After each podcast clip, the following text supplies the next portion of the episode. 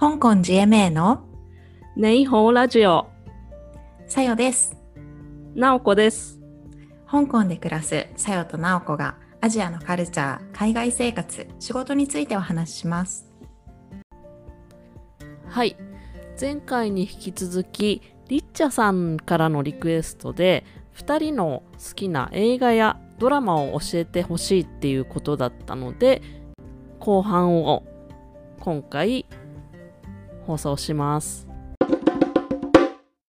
あとはですね。そうですねあ私も結構ネットフリックス見てて、うん、そうですね、ネットフリックスとかも、まあ、なんかその自分のテンションをどうしたいのかっていうのに分けて見るものを変えていて、はいはいはいはい。最近見たのはあの結婚作詞離婚作曲っていう韓国ドラマなんですけど、うんこれはもう本当に見ててめちゃめちゃムカつくんですよ。それやだ。あの不倫とか離婚とかの話はいはいなので、うんめちゃめちゃムカつきムカつきたい時に見るのをおすすめします。ムカつきたい時って あるかな？なんかエネルギーうーんって出したいみたいななるほどね。ねそれで出すことによってあの普段の生活はハッピーにすると。そうですね。で、あの、で、韓国ドラマって、でも日本の映画、日本のドラマとか、あとはアメリカのドラマと比べて、1話1話がとても長くて、あそうなんですね。もうへー。60分以上なんですね。え。で、アメリカのドラマって40分とかなんで、なんかちょうどいい感じなんですけど、うん。韓国のは長いので、私はネットフリックスの機能で1.5倍速っていうのができるので、いつも1.5倍速にして見てます。ああそうなんですね。確かに、はい。60分はちょっと長く感じるようになってきちゃったねそうですね。うん、はそう。であと同じくネットフリックスとかで言うとあの、はい。テンション上げたい時には、はい。あのセリングサンセットっていうはい。アメリカのビバリーヒルズにあうん。る不動産エージェンシーで働いている、あの女性たちの話へがあるんですけど、これもそんなに中身があるわけではないんですけど あのファッションとかだったり、うんうんうん。素敵な家素敵な不動産が見れるので、テンション上がります。あそうなんだ あいいなこういう生活っていうふうに思える映画です、ね。これはアメリカの西側ですか？西側ですねビバリーズ。なるほどなるほど、はい。はい、へー SATC は東側ですけど、これは西側の今の話ですね。SATC は昔すごい見てたけど今見るとどうなんだろうなと思っちゃうけどどうななんんかねちょっと歴史を感じてそれも味わい深い。そうかもしれでもあれないねですよね SATC なんか新しいのやりますよね。ああのあのあれですか？映画とかってこと？ドラマ、えっとドラマで。確かネットフリックスでこれから出るらしいんですけどただあの4人のうち3人しか出演許可が下りなかったのか主役は3人に減るらしいんですけど、ああなんだっけ？サマンサが出ないんだっけ？サマンサが出ないやつです。そうああ今見たいかな？どうかな？です。ちょっと1話ぐらい1話は見たい。そうね。あ確かにでもなんかそう。あの本 SATC のその後みたいなあの作者の人が書いたうんうんうん。なんか最近最近でもないか本があるんですよね、あそれなんじゃないですか？それの話なのかな？確かはいはい。それはねなんかねそう私何年か前に読んだんですよそしたらなんかあんまり期待してなかったっていうか、はい。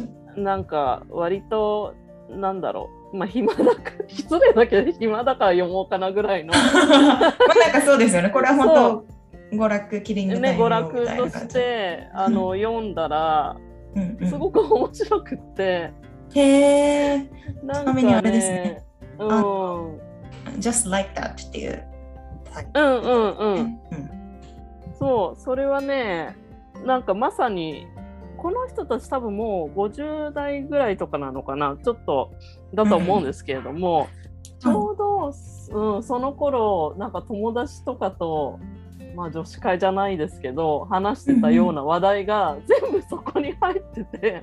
ああそれは 楽しい。例えばなんだろう。あの、はい。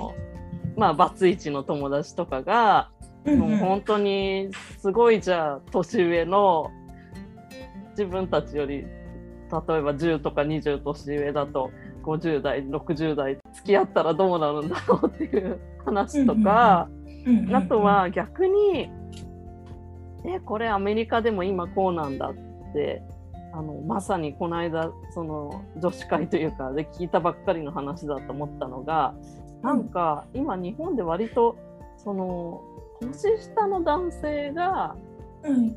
例えば40代前半とかのうん。女の人を誘うみたいな現象があるらしくって、それは純粋な気持ちで誘うんですか？わかんない。わかんない。あのパパ活の逆とかそういうかもしれない。いかもしれない、なるほど、うん。うん。例えば、ある友達の友達がなんかミッドタウンを歩いてたら急にそういう若い男性に声をかけられてうん。なんかねその後一回なんかあったのかな？そそしたら、はい。そうそうそうそうそう、うん。そしたらその時はうーんうんさよちゃんが言ったように多分パパ活の逆みたいなあのをーなるほど。狙ってたかもしれないその子、うんうんうん。うんうん。だけどまあそういう場合じゃなくて純粋な場合もあるかもしれないけどもうん。なんか確かその本の中にはこれ純粋な場合だけれどもちょっと周りの友達が戸惑っちゃうみたいなはいはい。いいいのかしらみたいな。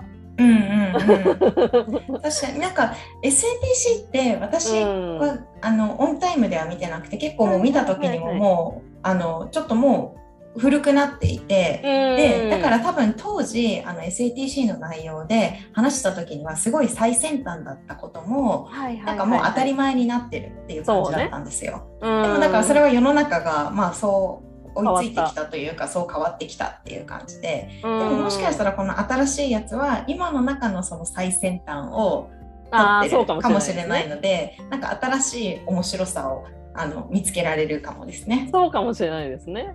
うんじゃあちょっと 始まったらぜひ見てみたいねですね。楽しみ楽しみです。あとね、そうか、うんドラマで言うと、他にもおすすめありました。一つは、ビリオンズ、見たことあります？ああビリオンズネットフリックスにありますよね。そう。で、うんなんかニューヨークのヘッジファンドはい。に、まあ、対する司法捜査となんか訴訟合戦の話なんですね。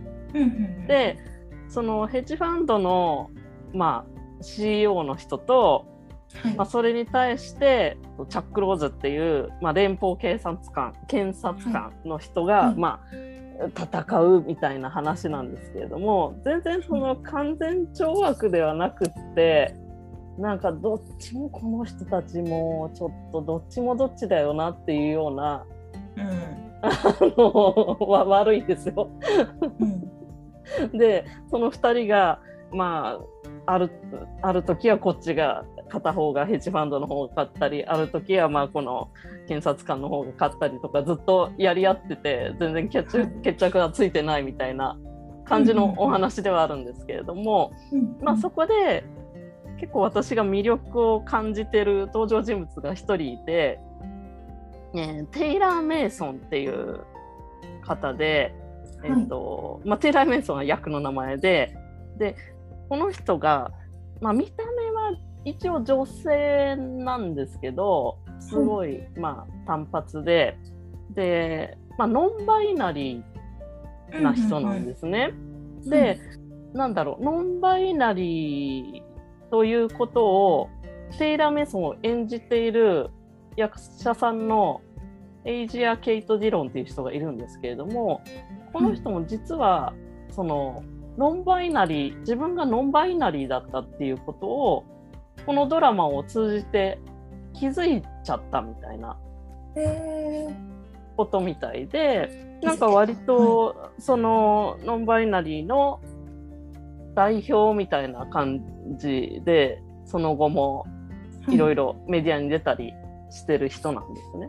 うんうん。うんで、あ、そうか、ノンバイナリーって何でしょうっていう人がもしかしたらいるかもしれないので、一応説明すると、まあその男性でも女性でもない性別というか、どちらにも自分はくくれませんよっていうことをまあ宣言してる人たちでその代名詞が例えば「he」彼の「he」とか、うん、彼女の「she」とかじゃなくて「うん、えー、they」っていう代名詞を、まあ、自分に使ってくださいとかね、うん、そういうことをこのドラマの中でも彼女が言ってで周りの人たちはまだなんてなんかそれに対して戸惑ったりしてるんだけれども、まあ、そういったなんかノンバイナリーを知るっていう意味でもちょっと面白い、うん、ドラマだなと思います。でこの人がなんかそうビリオンズがそういうドラマだとは知らなかったです。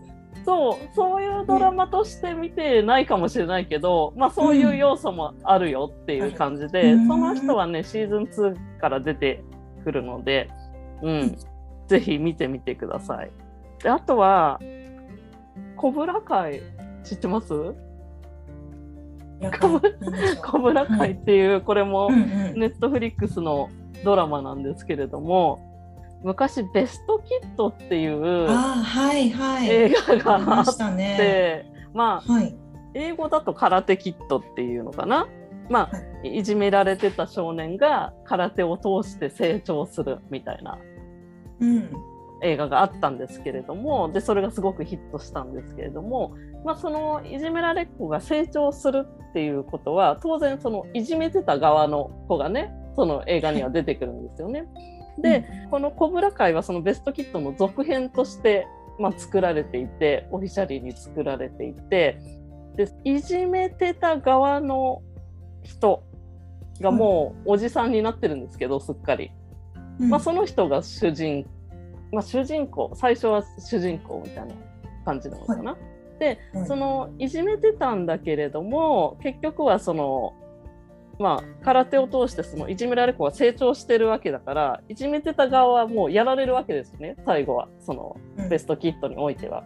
でそのやられた後にもうそのいじめてた側のそのジョニーっていうんですけれどもジョニーはもう本当に何て言うんだろうなダメ人間。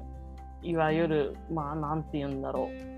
ホワイトトラッシュとか言われるような感じのもうねお酒ももう昼間から飲んでなんか仕事も一応してんだけどあんま真面目にやってなくってなんか家の修理とかの仕事をしてるんだけどちょっといろいろお客さんに怒鳴られたりしてでえっとある日なんかコンビニみたいなところにお酒を買いに入って出てきたらまあいじめっ子になんかいじめられてる高校生か。中学生かな高校生かな、うん、に出会うんですよね。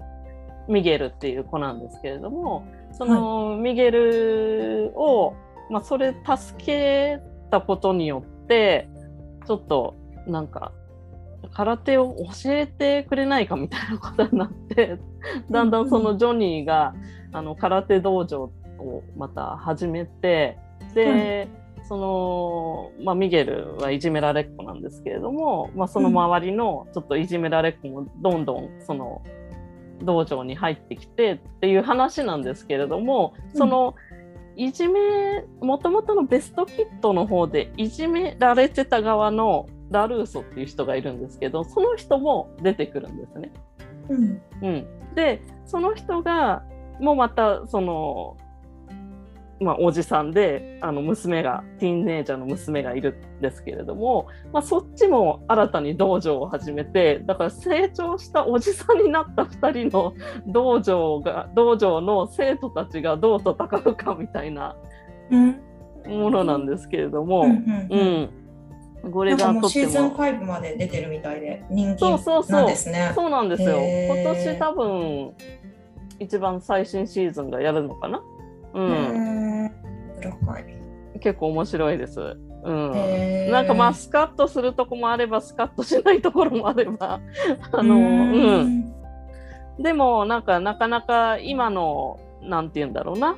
あの問題も問題というかあのその昔のね空手とかっていうことだけじゃなくて、うん、例えばじゃああの SNS を使ったこういじめがあったりとか逆に SNS を使ってその道場を広めたりとか、もうそういったちょっと今っぽいようなところもあって、うん、すごく面白いのでこれはぜひ見てみてほしいです。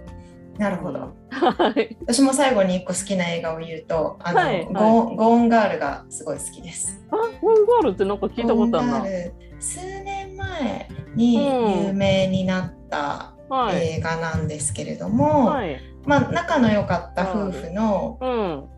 奥さんの方がはい急に失踪してしまうんですね。ええうん。でなぜだっていうところを探ってこれはちょっとオチまで言わない方がいいと思そううのでね。すごい大どんでん返しに次ぐ大どんでん返しみたいな。映画で楽しいです。ええこれはもうなんか気分を上げるっていうよりもエンターテインメントとしてうんうんうん。あなんかユージュアルサスペクツとか好きですか、うんうんうん。ユージュアルサスペクツとかそういうのが好きであれば、はいゴーンガールもちょっと怖いけどおすすめです。確かにこれなんか見た見たいなと思ったことがあった気がする。うん、ええ見てみますね。見てみてください。背筋じがゃあヒヤッとします。ちょっと怖いけど、さよちゃんが見れる怖さなんだね。そうですいうお化けとかじゃない。そうですね、現実にあまり起こらな、まあお化けも起こらないけど、なんかあんまりシャワー浴びてる時に怖くなるとかないです。そうそういうのじゃい。ない。はい。わかりました。見ます。じゃあそんなことでですかね。もうだいぶ。喋った。いっぱい喋った。喋った。ね素敵なトピックありがとうございました。ありがとうございました。はい。では、ハチキン。シャツジェン。またねまたね